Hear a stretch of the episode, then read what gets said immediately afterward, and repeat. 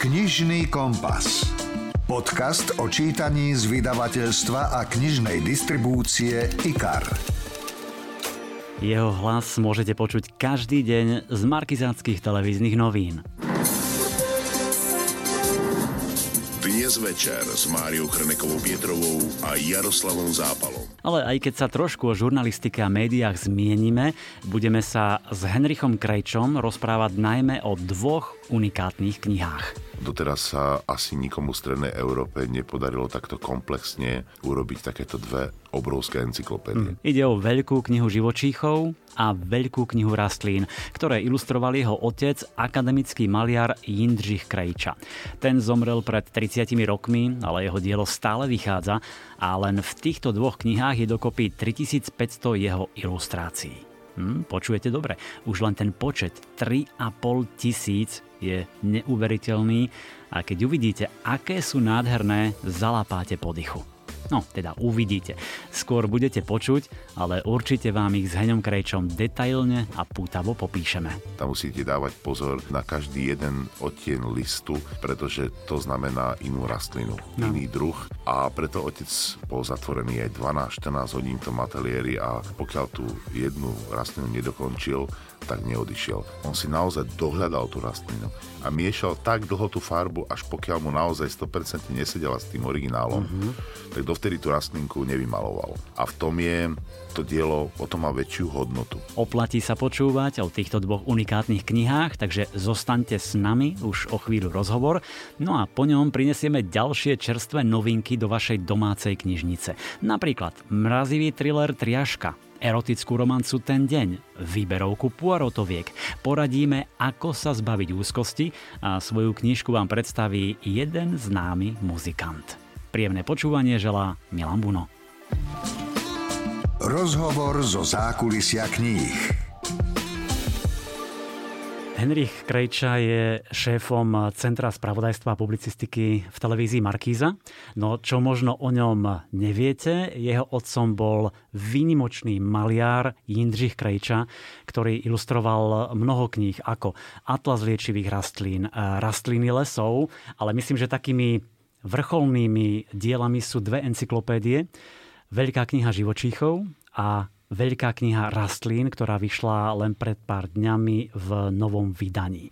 A priblížim vám ju so synom majstra Krejču Henrichom. Vítajte. Ďakujem veľmi pekne. Tak tá veľká kniha rastlín má 1700-1800 ilustrácií rôznych divo rastlúcich rastlín Strednej Európy. Je tam vždy stručný popis tých rastlín, takou populárno-naučnou formou, čiže naozaj nielen pre odborníkov, ale aj pre bežných ľudí. Sú tam deje tej, tej rastlinnej ríši ako rozmnožovanie, opelovanie, spôsob ich e, výživy a tak ďalej. Prvé vydanie tejto knihy vyšlo v roku 1978 a dnes vychádza v novom vydaní. Áno, a ja mám k nej nesmierne, nesmierne citový vzťah, pretože ja som sa narodil v roku 1973 a ja som s tou knihou doslova rástol. Hmm. Čiže tým, že je tam asi 1700 eh, ilustrácií, alebo teda eh, rastlín, ano. tak je to ako keby každý jeden deň.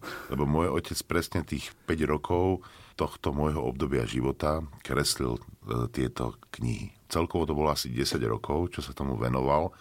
Čiže pre mňa je to by sme tak rástli spolu. Preto mám k tomu aj tak najväčší citový vzťah a ja si nesmierne vážim, že to vychádza už v ďalšom vydaní a verím, že to nie je posledné, pretože doteraz sa asi nikomu v Strednej Európe nepodarilo takto komplexne urobiť takéto dve obrovské encyklopédie. Mm, presne o tom si povieme, že čím je vynimočná, lebo naozaj je to úžasná kniha, jedna aj druhá, aj o tých živočíchoch.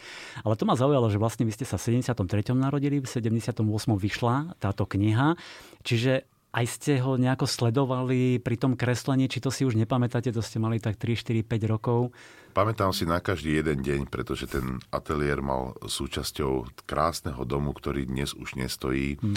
Bol pred eh, Domom kultúry Ružinou a Kerametal, tam ten trávnik, kde sú tie veľké topoly, tak tam stál náš dom hmm. a tam môj otec, keď som sa ja narodil, bol zhruba v polovici tvorby týchto kníh Čiže ako náhle som začal vnímať zhruba v tých troch, štyroch rokov, tak som za tým otcom chodieval v podstate stále do jeho ateliéru. I keď on bol trošku nervózny v tom, aby som ho nerušil, lebo toto je nesmierne titerná práca. Mm. Tam musíte dávať pozor na každý jeden odtieň listu, pretože to znamená inú rastlinu, no. iný druh. A preto otec bol zatvorený aj 12-14 hodín v tom ateliéri a pokiaľ tú jednu rastlinu nedokončil, tak neodišiel. Ale to, čo si najviac pamätám, a to pokračovalo aj keď som bol starší, môj otec sa snažil dohľadať všetky tie rastliny v prírode, čiže my sme stále chodili spolu na rôzne tulácké víkendy a hľadali sme nové alebo odlišné druhy fialiek. Otec ich vedel rozoznať desiatky tých druhov. Ja ani dve neviem. A tak, hej, a tak mi okrem toho vzťahu k tomu umeniu mi uh, vštiepil obrovský vzťah k prírode. A my máme chalupu na samote, ktorú tiež kúpil zhruba v tom období, keď som sa narodil. A tam si pamätám každý jeden strom, kde sme objavovali rôzne druhy húb, ktoré do dnešného dňa hľadám už mnohé, ako keby ani neexistujú. Aj tie miesta sú už vyplundrované doslova, ale objavujem nové. Takže škoda, že dnes tu nesedí otec, lebo by možno, že vedel viac priblížiť toto svoje obdobie. Moja mama veľmi spomína na to musím povedať, že pekne, lebo stále chodili spolu do prírody, ale zase na druhej strane bol málo s ňou, pretože mm. bol naozaj od rána do večera v tom ateliéri, lebo termíny horeli a on to musel dokončiť. Celá tá tvorba trvala zhruba 8-9 rokov, obidvoch tých kníh a bola to naozaj nesmierne titerná práca. Mm-hmm. My tu máme práve otvorenú tú knihu a pozrám na tie huby a teraz mi napadlo, že tam si napríklad pri hubách musel naozaj dávať obrovský pozor, ako to kreslí, maľuje, pretože aby si ich ľudia nepomýlili s tými jedovatými, nie? No oni si ich stále mýlia.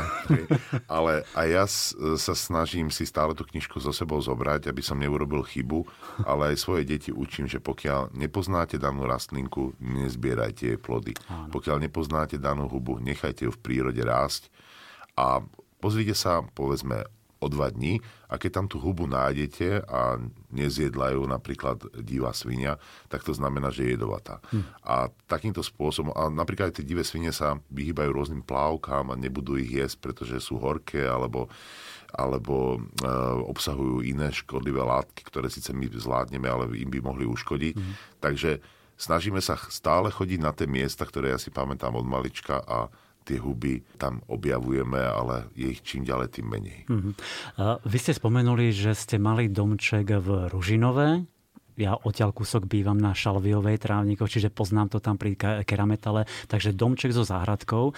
A vlastne kvôli výstavbe mám pocit, že ste sa museli presťahovať do Petržalského bytu. Asi pre otca, milovníka prírody a všetkého živého, to musel byť dosť veľká rana. Samozrejme, že ľudia boli určite vďační, každý bol vďačný za to, že má strechu nad hlavou, hmm. ale výtvarníka zavrieť e, z domu s, s veľkou záhradou, kde mal stovky rôznych druhov rastlín do nového panelákového bytu, kde ešte neboli hotové chodníky ani cesty, bolo pre oca veľmi ťažké, takže on si preto hľadal hneď od začiatku nejaký ďalší rodinný dom, kde by mohol tráviť tie časy v záhrade, ale aj preto, lebo otec si sadil mnohé tie rastliny. Potom bohužiaľ, ako roky bežali, tak tie rastliny samozrejme rástli a museli sme niektoré bohužiaľ výťať, lebo hmm. ich sadil od seba meter. Ale našiel si potom dom, um, odišiel z tej Petržálky, len bohužiaľ každý, kto má to umelecké cítenie, tá Petržalka mu v tom období tých 70 rokov ponúkala len sivú farbu vonku a bolo to pre, kaž- a pre môjho otca, obzvlášť, ktorý miloval tú prírodu, veľmi ťažké.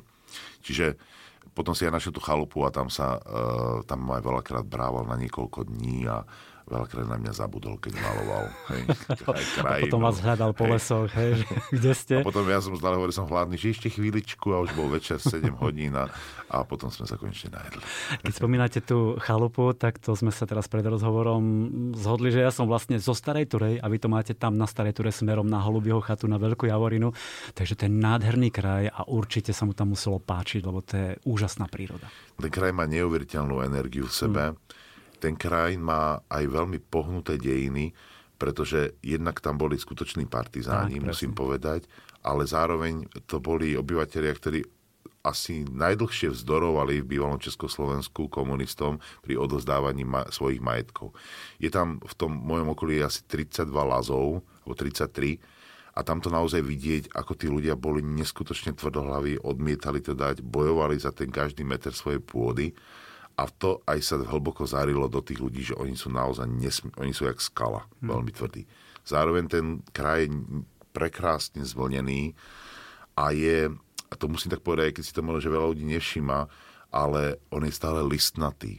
Hmm. Že sa tam premiešavajú síce borovice severnejšie e, alebo vyššie už aj smreky, ale ja milujem práve tie listnaté stromy, to mám po mojom otcovi práve, lebo tie listnaté stromy vám dávajú tie 4 ročné obdobia.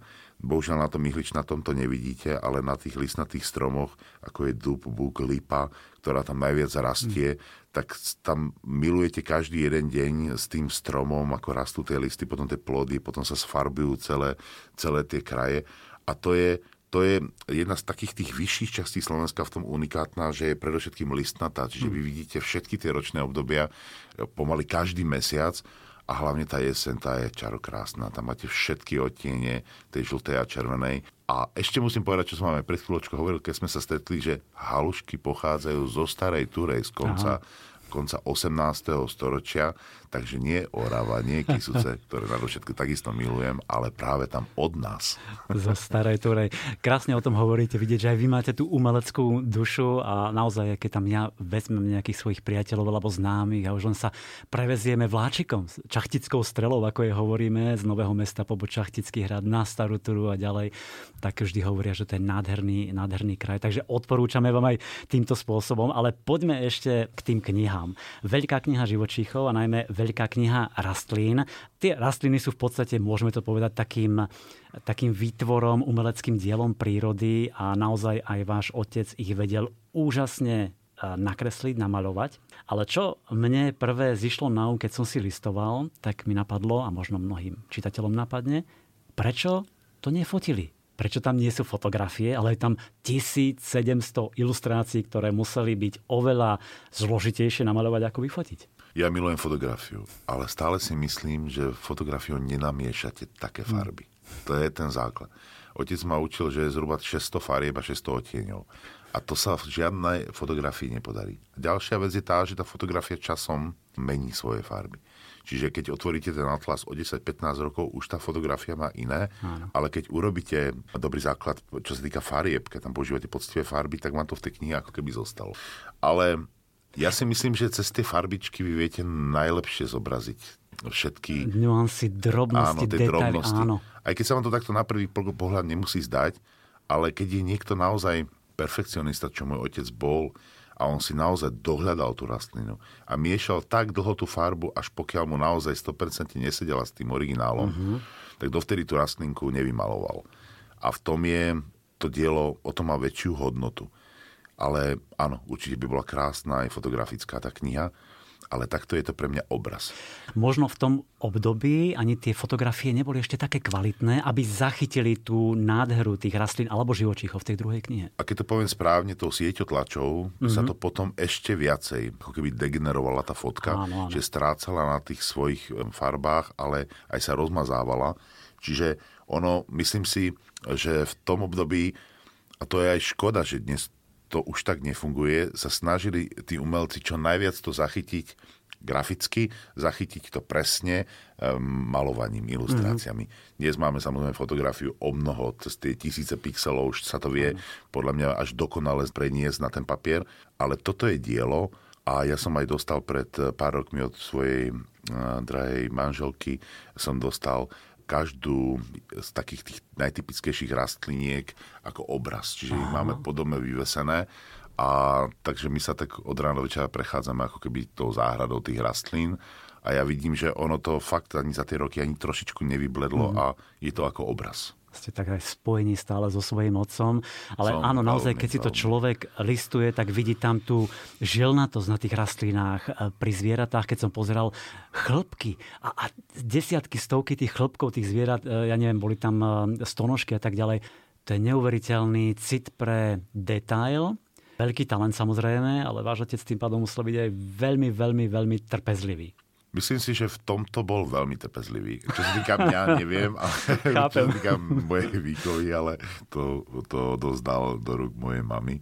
Ale čo sa týka jeho práce, ako mi aj hovorili moji priatelia, niektorí sú spisovatelia, že je to naozaj o tej nesmiernej vôli a trpezlivosti si každý boží deň sadnúť k tomu písaciemu stroju, teraz v dnešnej dobe už počítaču, uh-huh. a písať. Aj keď potom to na konci dňa to roztrháte, vy musíte zase na druhý deň sadnúť a písať. A toto je, to je naozaj že drina. Uh-huh. Lebo vy sa musíte na niekoľko rokov ponoriť do toho sveta rastlín a dávať neskutočný pozor, aby ste neurobili chybu a samozrejme každý boží deň to konzultovať s botanikmi. Ich sme teraz trošku opomenuli, pretože bez autorov, bez tých, ktorí píšu tieto knihy, by nemohli vzniknúť. A toto bol on, od, ešte si spomínam na pani Ferákovú z toho vydavateľstva, kde spolu veľmi komunikovali, veľmi sa úzko spolupracovali botanici a zoológovia na vzniku týchto kníh. Naozaj, že to bolo na denné dlhé telefonáty a samozrejme potom stretnutia mm-hmm.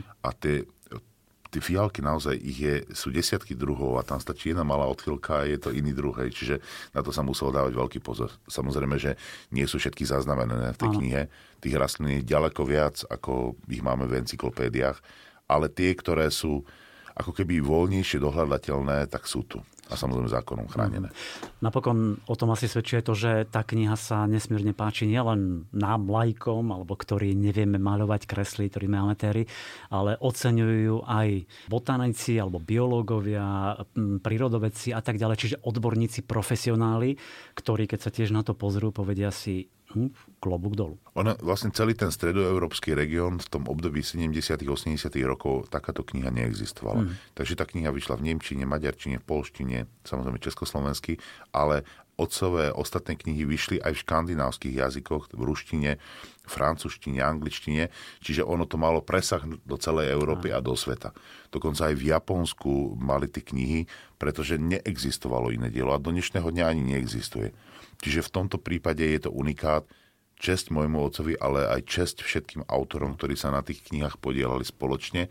Neviem, či by dnes mal niekto tak božskú trpezlivosť sa na takmer 10 rokov zavrieť a venovať sa vyslovene len e, hľadaniu tých kvetín, Áno. dohľadávaniu spoločne, samozrejme, čak nie len jedna osoba, ale viacerí, a potom to celé najprv ceruskou nakresliť, zameriavať, potom to obtiahnuť e, atramentom alebo tušou a potom to celé vyfarbiť, ale hlavne miešať tie farby dovtedy, pokiaľ to sadne a musíte robiť rýchlo, lebo tie rastliny vednú, lebo keď ich dáte do herbára, už majú iné tvary, iné farby, lebo stratia vodu, stratia aj tú svoju farebnosť, čiže vy musíte konať ako keby veľmi rýchlo a tá fotografia v tom období nebola až tak perfektná, uh-huh. že vy ste sa museli tie základné obrysy si urobiť okamžite. Mm-hmm. Toto ma zaujíma, teraz ste to naznačili, vlastne ten proces, ako vznikali tie ilustrácie, pretože nie že mnohé, takmer všetky sú na nerozoznanie od fotografií a naozaj je tam tá autenticita e, vystihnutá. Čiže on maľoval vždy podľa predlohy, podľa skutočných rastlín, alebo išiel do prírody, do záhradky si sadol a podľa toho maľoval? Čo sa dalo nájsť, to sa našlo, ale používal aj iné knihy a porovnával. Hmm. Hej, porovnával aj o tiene, snažil sa to spojiť, lebo vyšlo veľa kníh o prírode u nás, ale neboli nikdy takto komplexne spracované. Mnohé aj zahraničné knihy, takže on mal v tom ateliéri kopec kníh pootváraných a problém bol, že niektoré tie rastliny tam neboli zachytené, ale u nás, naše, a Karpaty sú v tomto úžasné, práve tam, kde my máme, e, odkiaľ vy pochádzate, kde ja mám chalupu, lebo tam je veľa endemických rastlín, ktoré rastú len tam a to sú tie lúky, podľa mňa sú tam najplnšie, čo sa týka tých bylín, takže preto možno, že to otca aj primelo v tých 70 rokoch, že si našiel tam to svoje miesto, tú, tú svoju chalupu, mm-hmm. lebo tam sa človek prejde v máji, júni, ale aj teraz, keď som bol včera na chalupe, som sa prešiel, tie lúky sú plné kvetín. Takže nebolo problém tie najväčšie, najznámejšie rastliny zachytiť priamo tam ale mnohé nemohol zbierať, lebo sú zákonom chránené, mm-hmm. takže sa ich snažil nafotiť, ale dokonca si ich aj naskicoval priamo na mieste, že letela tá včela, tá, e, ten čmeliak si sadol na ten kvet a on si to v tej prírode kreslil. To bolo na tomto krásne. Čiže to je ten pokoj, na tom danom mieste, že vy zakoreníte, ak tam sedíte a pozeráte sa na tú lúku, na tie myhotajúce sa kvety, jak šumí ten les, bukovo-dubový e, pri vás a ako keby pustíte korene do tej zeme. A ja som to tak po ňom prevzal, tie korene. Ja myslím, že to aj cítiť z tej knihy, keď si ňou človek listuje, tak cítiť tú lásku k mm, botanike, k rastlinám, k živočíchom tomu živému. A napokon v tých knihách je na začiatku aj e, predhovor, príhovor, ktorý ste napísali vy s mamou. A myslím, že aj z toho cítiť, že váš otec miloval prírodu a naozaj ňou žil. Tým, že sa narodil síce v Česku, dnes v Česku, ale tedy to bolo vtedy to v 1920 bola vzniko, vznikajúca Československá ano. republika, sa narodil v nádhernej prírode okolo Pardubická Hradec, Hradec Králové, Čáslav, uh-huh. nádherná príroda a on od, od malička cítil, že toto mu dáva najväčší pokoj, rozmer a zmysel života, tie potulky to prírodou. Môj brat má 81 rokov, sa narodil v 1941 môjmu otcovi a neexistuje deň, čo by aspoň minimálne dvakrát on sa zase tým svojim kokožínskom okolo Máchového jazera nevybral na prechádzku a, a nepozoroval každý ten jeden strom, ako sa každý vyvíja. Toto som aj ja prevzal a ja neskutočne rád hladím a mi to dáva tú najväčšiu radosť do života a zároveň to lieči moju spravodajskú dušu, ktorá je častokrát pod veľkým tlakom tej reality a keby nebolo tej prírody, tak neviem, čo by so mnou už dnes bolo. Ale tie stromy, keď s nimi rastiete a veľmi si ich vážite a, a snažíte sa im aj pomôcť, aby sa im darilo a krásne sa rozrastali, tak ten život je potom ako keby ten strom, že sa viac a viac na všetky st- strany rozširuje, uh-huh. rozíma.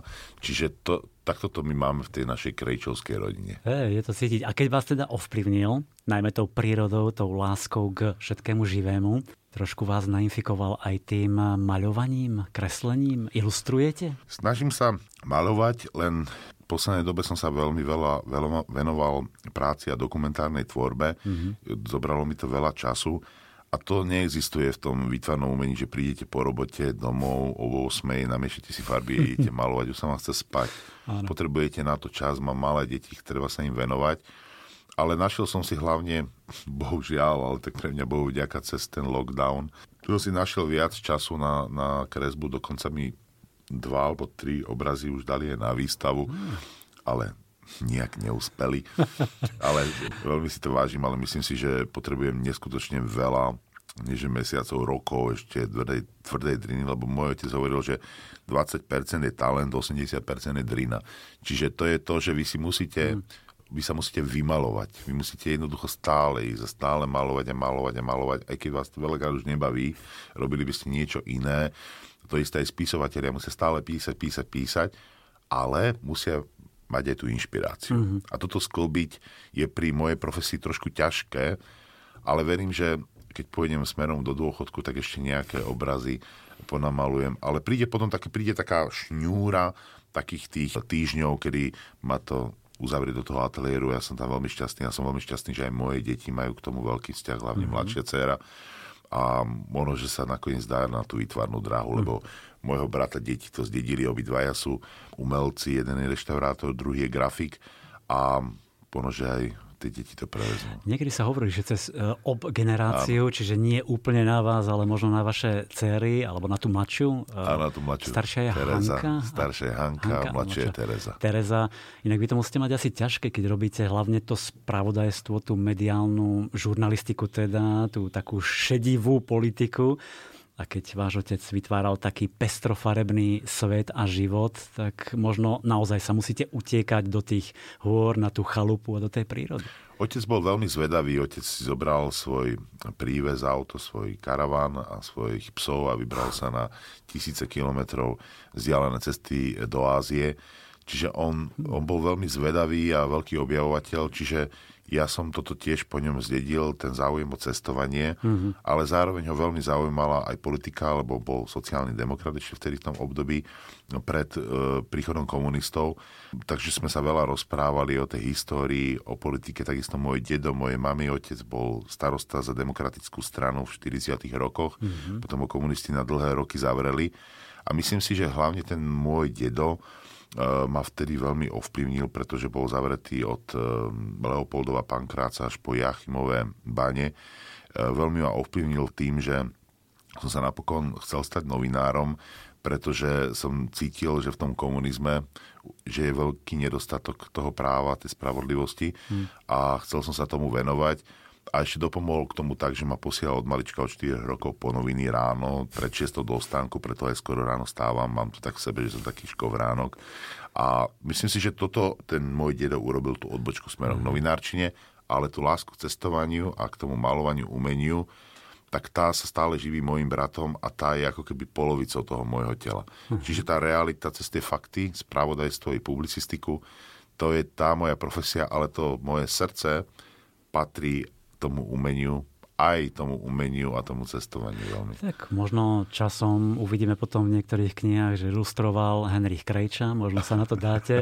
Inak váš otec, mám pocit, že on robil aj obálky kníh, aj nejaké plagáty, čiže on bol taký všestranejší. On smere. začínal samozrejme uh, tou činnosťou plagátov, vtedy ešte v tých 40 rokoch, keď ešte mohol voľne tvoriť, potom mu hmm. komunisti veľmi obmedzili až zastavili túto kreatívnu činnosť a on robil mnohé krásne reklamné plagáty, ktoré sa potom uh, už bohužiaľ robiť nemohli od tých 50 rokov, lebo tie firmy boli znárodnené. Čiže potom už robil mnohé, to sú stovky kníh, tie on robil tie obálky na tých knihách a myslím si, že mnohé mu išli veľmi ťažko, pretože musel uh, kresliť aj knihy rôznym komunistickým autorom. Mm, mm a potom on sa snažil aj tak nejak uísť, všeli ako mal ten osud veľmi pohnutý v tom období, ale tam sa v ňom práve to, že tí komunisti ho vtedy prenasledovali v tých 50 rokoch, tak on viac a viac utiekal do tej prírody a myslím si, že tam nastal ten obrovský zlom, že on začal v tých 60 rokoch e, sa venovať viac a viac knihám o prírode. Mm-hmm. Tam si našiel to svoje uplatnenie a chvála Bohu lebo možno, že by robil obrazy, ale on odmietal sa stať servilným voči tomu systému a malovať obrazy pre e, komunistických papalášov, tak išiel touto cestou a bol veľmi blízko tomu nakladateľstvu príroda. Čiže ďakujem, že, že ho to tak osvietilo v tom období. Aj my ďakujeme. A tak ako ste povedali, chvála Bohu, že sa dal na takéto nádherné knihy a vlastne aj po rokoch vychádza, pred pár mesiacmi vyšla veľká kniha živočíchov, teraz teda veľká kniha rastlín. Ja som si o tom aj zistoval, hľadal nejaké informácie na internete a mnohí ľudia sa stiažovali, že už nie sú tie knihy, myslím, že naposledy vyšla v roku 2004-2005. Vypredali sa, čiže konečne opäť obidve sú aj na pultoch knihkupectiev v e-shopoch a našiel som aj množstvo zaujímavých e, ohlasov a jeden musím zacitovať, lebo podľa mňa to krásne vystihuje. 5 rokov chodím na súťaže z botaniky a táto kniha je doslova mojou Bibliou myslím, že krásne vyjadrené, vyjadrený ten vzťah takejto knihe, čo všetko ukrýva, aká je jedinečná vzácna. Ďakujem veľmi pekne aj za tento komentár. A ja sa stretávam s mojimi aj spolužiakmi a kolegami, ktorými keď im dôjde to, že, môj, že otec bol výtvarník, tak hneď mi pošlu fotografiu z knižnice, že tam majú tú knihu. Z tých 80 rokov až po rok 2000 4-5. Teraz vychádza teda nové vydanie, verím, že si ho kúpia, že si ho takisto uložia, že to odozdajú svojim deťom a tí deti zase svojim deťom, pretože ja si myslím, že nastáva ten veľký čas, a to sme videli aj počas tejto korony, že ľudia znova objavujú tú prírodu. A tá kniha by im mohla nielen slúžiť ako učebnica, aby vedeli prísť domov, a si pozrieť, že, že akú rastlinu dnes našli alebo ako živočícha videli, ale veľmi by som si želal, čo sa v poslednej dobe dosť vytratilo, aby si deti zase robili herbár, ale nie so samozrejme zákonom chránených rastlín, ale aby si robili, aby učili e, rodičia svoje deti, aby vedeli rozoznať buk od dubu. A takisto, aby si otrli z tej lipy, aby si donesli domov e, tie kvety, lebo sa im, rozvonia sa im celý byt, dom, majú potom z toho fantastický čaj, alebo už si z toho robia rôzne sírupy, aby išli do tej prírody, nazbierali si tie šípky, tú bazu a takisto si z toho robili doma limonády a sírupy. A ja takto vediem eh, aj s manželkou naše deti a to bolo pre mňa to najkrajšie, teraz aj tým, že veľa cestujem, ako sa len dá. A keď som sa spýtal na konci svojej, eh, na konci našej cesty teraz po Francúzsku, že že Hanka, a kde sa ti tak najviac páčilo, že mne sa najviac páči na chalupe. Hej? Čiže tú moju dceru, tú staršiu, tú mladšiu začínam viesť tomu, aby vedeli rozoznať tie stromy, aby vedeli ich rozoznať nielen podľa listov, ale aj v decembri podľa kôry a aby potom prišli domov, si ten list založili, popísali si k tomu, lebo k tomu sa viažu všetky príbehy. Mm. A v tej prírode sa tie deti cítia najlepšie, odtiaľ sme my ľudia vzýšli a mali by sme sa tam stále s úctou, obrovským rešpektom do tej prírody vracať a práve tieto dve knihy by mohli byť fantastickou, aj keď sú veľké, ťažké na nosenie so sebou, ale by mohli byť práve to fantastickou učebnicou o tej prírode. Absolútne súhlasím. Akademický maliar Jindřich Krejča vedel, myslím, až fotografickou vernosťou vystihnúť a stvárniť tú realitu. V tomto prípade tie rastliny, v tej druhej knihe zase živočichy, zvieratá. A ja si myslím, že tie úžasné, komplexné informácie, ktoré sú v týchto dvoch knihách, získavajú práve vďaka jeho ilustráciám ešte na väčšej zácnosti, jedinečnosti a hodnote. A som rád, že som si o týchto dvoch knihách mohol porozprávať s jeho synom Henrichom Krejčom. Ďakujem vám. Veľmi pekne vám ďakujem za pozvanie a verím, že nás počul aj otec a najradšej by si sem k nám sadol a potom by sme sa ešte niekde spolu prejsť. Počúvate podcast Knižný kompas. Láska k moci a kontrola nad druhými, život v prostredí zločinu, neobmedzené bohatstvo a panovačný partner. Tak to je v skratke bestsellerová séria Blanky Lipinskej. Jej 365 dní sa stalo okamžite hitom nielen vo svete, ale aj u nás na Slovensku. Dlho sa kniha držala na najvyšších priečkách rebríčkov predajnosti a viete, že na Netflixe išiel aj film. No a pred pár dňami pribudol druhý diel série s názvom Ten deň. Hlavná hrdinka Laura si užíva na Sicílii doslova rozprávkové obdobie. Po veľkolepej svadbe s Massimom, ktorý by jej zniesol aj modré z neba, sa teší z tehotenstva, honosných darov, nadpozemského luxusu, služobníctva aut aj primorských rezidencií. Má to však jeden háčik. Všade naokolo sa hemžia gangstri a Laure ide o krk. Aby toho nebolo málo, do nebezpečenstva sa slepo rúti aj jej najlepšia priateľka Olga. No, byť manželkou najobávanejšieho sicílskeho mafiána má skrátka svoje tienisté stránky, o čom sa Laura čoskoro presvedčí na vlastnej koži. Ten deň pokračuje v štýle 365 dní. Zdá sa, že Laura bude konečne šťastná. Získala milujúceho manžela. Žije v luxuse na slnečnom talianskom ostrove, ktorý môže byť rajom na zemi, ale je to tiež kolíska mafie. Takže všetko sa komplikuje. A otázkou je, či dokáže byť láska dôležitejšia a silnejšia ako osud, okolnosti, tamojšie prostredie. Mám tu pre vás úryvok z knihy Ten deň, číta herečka Dominika Žiaranová. Massimo ma zaviedol do záhrady, v ktorej som predtým nebola. Dom na ňu vrhal tieň a zakrýval výhľad na more, preto ma veľmi nelákala. Keď sme dorazili na miesto, vynorila sa predo mnou vysoká poschodová budova zapustená do svahu. Vošli sme dnu a cez bránu sa ocitli v obrovskej garáži. Alebo skôr v hale, dnu parkovali desiatky aut. Ja som si ťukala na čelo, na čo je ich komu toľko. Koľko z nich reálne využívaš? Mm, na každom som šiel aspoň raz. Bola to seba vášeň zbierať ich. Pri stene stálo aj niekoľko motoriek. Hneď som k ním zamierila. Oh, ja odpadnem! Suzuki Hayabusa! Zaradovala som sa a pohľadila ju. Štvorvalcový motor, šestupňová prevodovka letí ako blesk. Vedel si, že Hayabusa je sokol sťahovavý po japonsky? Najrýchlejší tvor na planéte. Neskutočné. Masimo neveril vlastným ušiam. Na to zabudni. Zavrčal a ťahal ma k východu.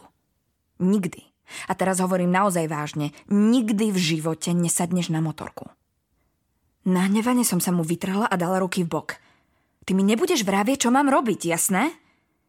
Havran sa otočil a vzal mi tvár do dlaní. Si tehotná. Nosíš moje dieťa. A keď sa narodí, budeš matkou môjho dieťaťa. Hovoril, ako by dieťa patrilo len jemu.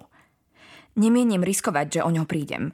Alebo o teba, alebo o vás oboch. Takže prepáč, ale budem ti vravieť, čo máš robiť.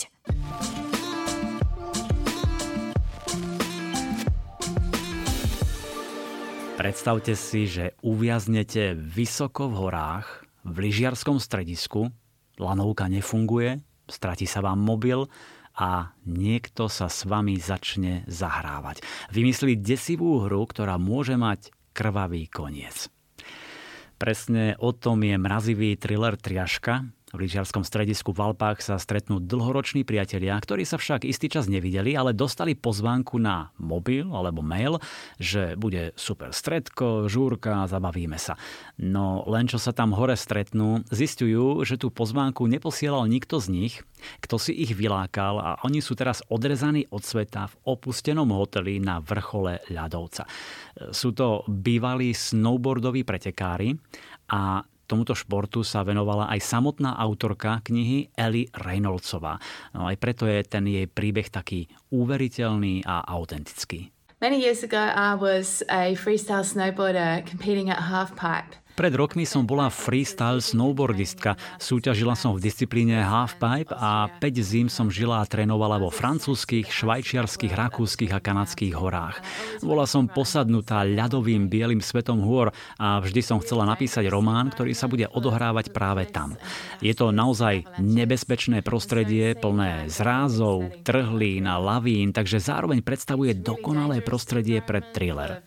Všetko sa začne vtedy, keď 5 dávnych priateľov dostane pozvánku na stretnutie po rokoch na úplnej samote vysoko vo francúzských Alpách. Dúfam, že sa vám bude páčiť. Veľmi pekne ďakujem, moji slovenskí čitatelia. I hope you enjoy it. Big thank you to all my Slovakian readers. Thriller Triaška má necelých 400 strán, ale číta sa veľmi svižne. Eli vás dokáže preniesť do zimného strediska a ak snowboardujete alebo sa chystáte, prídete si na svoje vďaka mnohým zaujímavým detailom z tohto športu. Len ešte dodám, že pred rokmi jedna z tej partie zmizla, ďalšia priateľka skončila na vozíčku, takže naberá to naozaj strašidelnú atmosféru spočiatku netušia, či to je len nejaká zábavka, alebo sa chce kto si pomstiť. Vypočujte si krátky úryvok v podaní Zuzky Jurigovej Kaprálikovej práve vo chvíli, keď dorazili kamaráti do alpského lyžiarského strediska.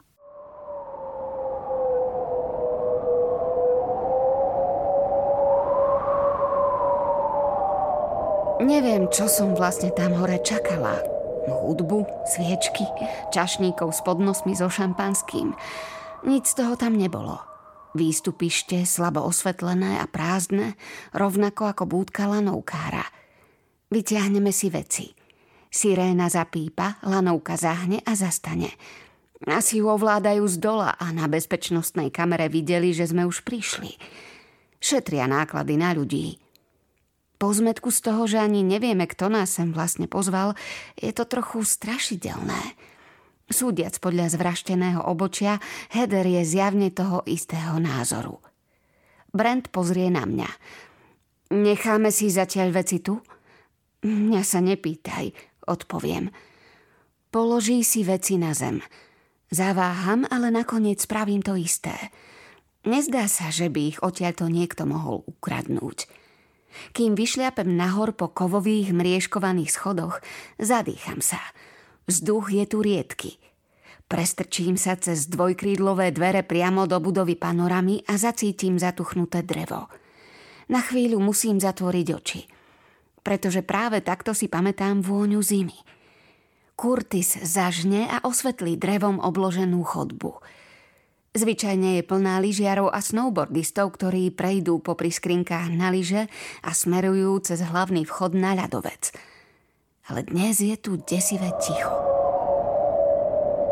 Hmm, tak čo, trošku som vás nalákal na mrazivý thriller Triaška. Vyskúšajte, verím, že sa vám zapáči. Rovnako ako ďalší môj tip od americkej autorky Brit Bennettovej.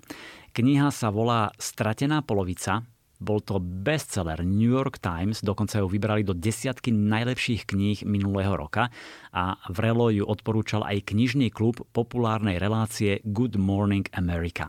No a vychutnala si ju aj moja kolegyňa, šéf-redaktorka Barbara Kráľová. Ide o historický spoločenský román, ktorý sa začína zhruba v 50. rokoch 20. storočia a končí sa viac menej v súčasnosti. Rozvíja príbeh dvoch černovských sestier, identických dvojčiat Desiree a Stely. Rozhodnú sa utiec od matky z ich rodného mestečka Malard. Život v Malarde ovplyvňuje fakt, že jeho obyvatelia sú síce černosy, ale majú veľmi svetlú hnedú farbu pokožky, čo im do istej miery uľahčuje život. No aj tak sú na okraji spoločnosti a ich možnosti v Amerike 50. rokov sú veľmi obmedzené. Dvojčatá sa v Malarde cítia ako vo vezení. Jednou rukou im dáva, druhou berie a tak sa rozhodnú utiec a začať odznova v úplnej anonimite vo väčšom meste. Stella predstiera, že je beložka a hoci by ju odhalenie vyšlo veľmi draho, zariskuje a vďaka tomu sa dostane k omnoho lepšiemu pracovnému miestu. Desiree sa pretlká ako černoška. Nevie si predstaviť, že by zaprela svoj pôvod. No jedného dňa sa vráti z práce a svoje dvojča viac nenájde. Stella sa totiž rozhodla preťať svoje čierne korene a žiť ďalej bez nich ako biela žena. To je hlavná dejová línia, ktorú neskôr doplňajú ďalšie s rovnako zaujímavými postavami. Stratená polovica je neuveriteľne zručne napísaný román od autorky, ktorá dôverne pozná spracovanú tematiku a ponúka nám pohľad do americkej histórie. Rozoberá zložité témy rasizmu, chudoby, koloringu či identity, ale aj väčšie témy vzťahov medzi matkami, cérami, sestrami, niekedy ťažko uchopiteľnú dynamiku rodinného života, otázku úprimnosti medzi manželmi a partnermi, úprimnosti medzi priateľmi a čo je najdôležitejšie, úprimnosti voči sebe samým. Mňa na nej zaujalo, že hoci nastolila množstvo otázok, nediktuje odpovede a neutieka sa k pohodlným záverom či happy endom. Dáva tak čitateľovi veľa priestoru na premýšľanie a možno, možno ho trochu naučí tolerancii. Takže to je Brit Bennett a stratená polovica.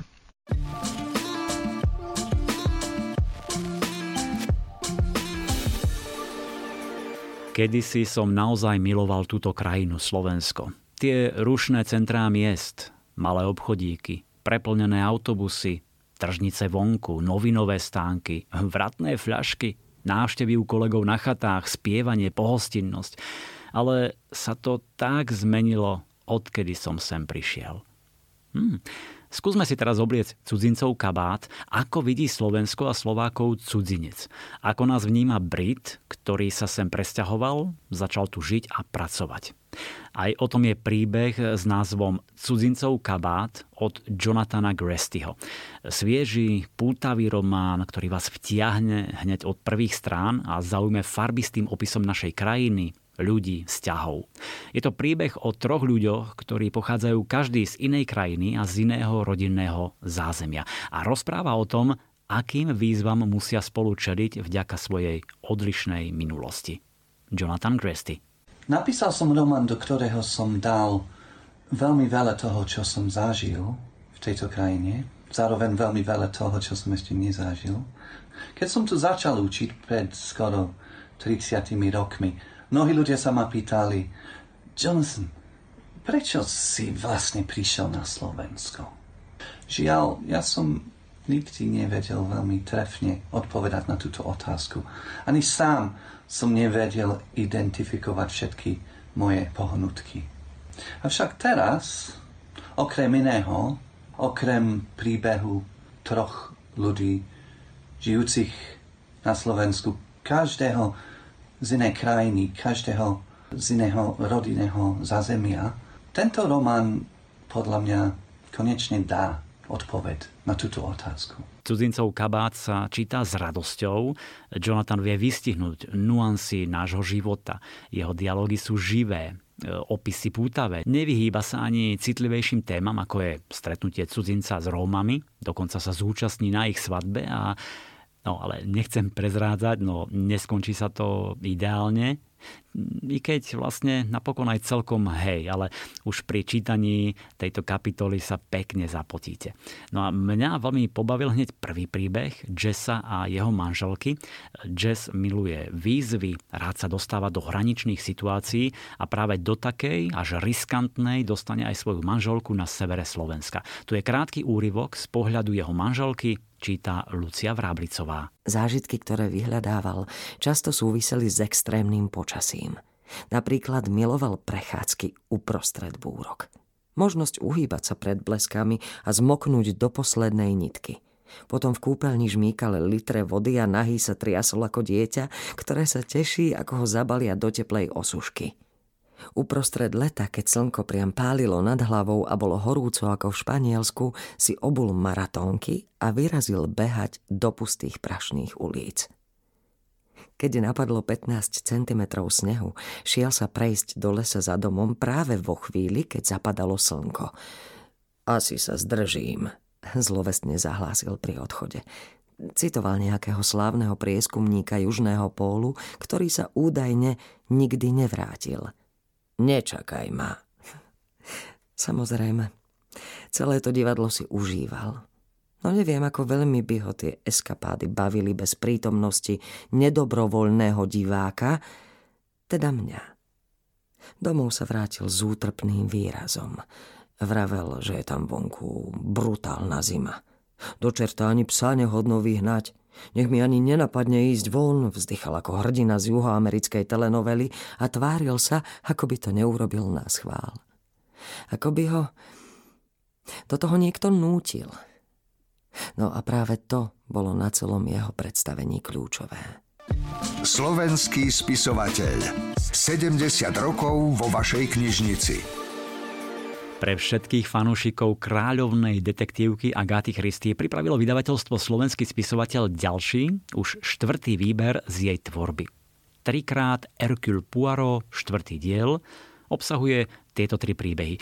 Zlo pod slnkom, vražda na golfovom ihrisku a 5 malých prasiatok. V každom z týchto skvelých detektívnych príbehov vás Hercule Poirot presvedčí, že nie takého páchateľa, ktorého by neodhalili jeho povestné malé sivé bunky.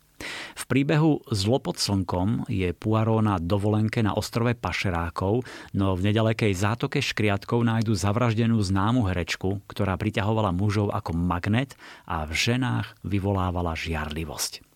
Druhý príbeh, vražda na golfovom ihrisku, e, nás zavedie do mestečka na severe Francúzska, kde Hercule Poirot vyšetruje vraždu miestneho milionára Paula Reynolda, ktorého dobodali na smrť.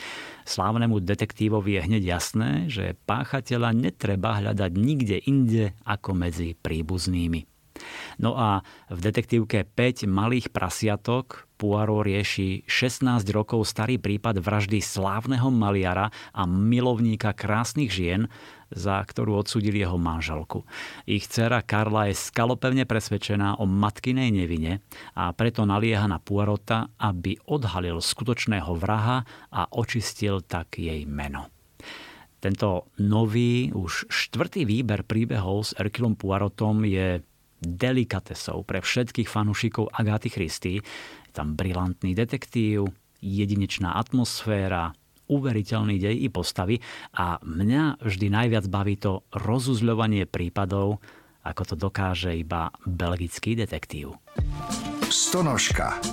Knižná kamoška pre všetky deti stonožka, kamoška všetkých detí, ktoré majú rady knihy a čítanie, prišla opäť s množstvom krásnych knižiek, napríklad tretí diel série Denník skvelého kamoša, tentoraz strašidelné príbehy skvelých kamošov, ktoré znova rozpráva najlepší kamarát Grega Hefliho Rowley. Stretnete sa so zombíkmi, upírmi, duchmi a kadečím iným. Ale ja som sa veľmi tešil na petkovú novinku. Ak neviete, Peter Petko opäť je známy muzikant, spevák, autor hudby aj textov v populárnej skupine Polemik. No, to je táto.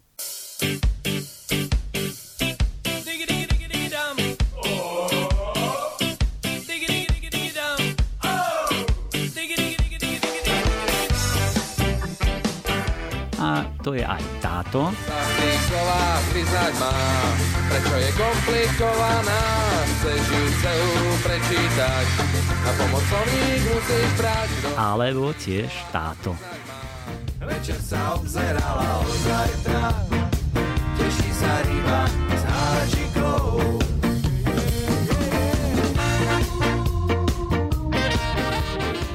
No a okrem hudby Petko miluje aj písanie príbehov a viete, že je aj autorom tínedžerskej série, ktorá patrí medzi najobľúbenejšie a najpredávanejšie slovenské série za posledné roky v tomto žánri. Teraz napísal knižku Ako sa máš, Eliáš, ale o tom vám už povie on sám. Pozdravujem všetkých čitateľov a fanúšikov knižnej série Život Adama, ktorá bola mojou vstupenkou do literárneho sveta, v ktorom ma to veľmi baví. Ak sa vám knihy o Adamovi páčili, tak dajte vedieť mladším kamarátom, že som aj pre nich niečo napísal. Keď máte 5 až 8 rokov a už vás prestávajú baviť jednorožce, víly či škriatkovia a naopak bavia vás kamaráti, naháňačky a domáce zvieratá, tak príhody malého Eliáša sú tu pre vás. Už ste niekedy zachraňovali zraneného netopiera? Hrali ste už africký hokej? Krmili ste v bazéne sestru prezlečenú za tulenia? Tiež sa vám niekedy pletie jazyk a namiesto chameleón poviete chamemelón? Tak toto všetko a ešte o mnoho viac zažil Eliáš v novej detskej knihe so žlto-červeným obalom a ilustráciami od Tomáša Hasaja, ktorý kreslil aj čierno-bieleho Adama. Ešte jednu špecialitku má táto kniha, mini básničku na úvod každej kapitoly. Keď máte radi poéziu, tak sa jednu naučíte za pár minút a predvedete sa v škole na slovenskom jazyku, keď budete mať učivo o rímovaní. Uvidíte, ako sa učiteľka či učiteľ potešia. Príjemné čítanie prajem a dajte mi vedieť, či sa vám príhody Eliáša páčia. Počúvate podcast Knižný kompas. No a na záver mám pre vás ešte tri veľmi zaujímavé typy v skratke. Ako povedal slávny vynálezca Thomas Alva Edison, telo slúži na to, aby nosilo po svete mozog. Zvláštny spôsob, ako vyjadriť, že v podstate ste svojim mozgom. Je zaujímavé, že svet je doslova zasypaný miliónmi príručiek a to pre akýkoľvek prístroj, aký si možno predstaviť. Od fritézy cez kosačku trávy a zubnú kevku na batériu až po garážovú bránu, ale v tomto množstve nenájdete príručku o najdôležitejšom prístroji, ktorým sme všetci vybavení a to je náš mozog. No a to sa snažil napraviť Marko Magrini, ktorý napísal knihu Mozog návod na prežitie. Je to veľmi pútavé čítanie o tom, ako funguje náš mozog, čo všetko v ňom prebieha, ako si ho vylepšovať. Je to písané takým ľahkým, zábavným štýlom, ale pritom dostanete množstvo skvelých informácií. To bol teda kniha Mozog návod na prežitie. Druhá kniha, ktorú vám chcem odporúčiť, je novinka ako sa zbaviť úzkosti, ktorú napísala klinická psychologička a výskumníčka Alice Boesová. A myslím, že sa zíde najmä v súvislosti s posledným rokom, dvomi, keď sme vystavení stresu, tlaku, obávame sa nakazenia koronavírusom, musíme fungovať neraz v úplne iných podmienkach. Takže otázkou je, ako sa zbaviť strachu, obáv, úzkosti ako dostať pod kontrolu svoj perfekcionizmus, ako si nemalovať stále temné a katastrofické obrazy budúcnosti. Veľmi užitočná a praktická príručka s účinnými metódami a typmi, ako sa zbaviť úzkosti. No a napokon tretí typ, a vlastne aj tretia kniha v sérii Ako funguje. Po jedle a technike je tu ľudské telo, čiže ako funguje ľudské telo. Je to 250 strán fascinujúcich informácií, faktov, zaujímavostí a to celé veľmi pekne, prehľadne, vizuálne spracované. Napríklad, čo nás informuje o tom, že sme hladní? Prečo cítime chvenie v žalúdku, keď sme nervózni? Prečo nás telo prestáva poslúchať a trpíme poruchami trávenia, ja neviem, krátkozrakosťou, alergiami? V tejto publikácii sú vedecké poznatky z učebníc anatómie, doplnené názornými ilustráciami a nájdete v nej všetko od jednotlivých orgánov až po psychológiu snov a emócií.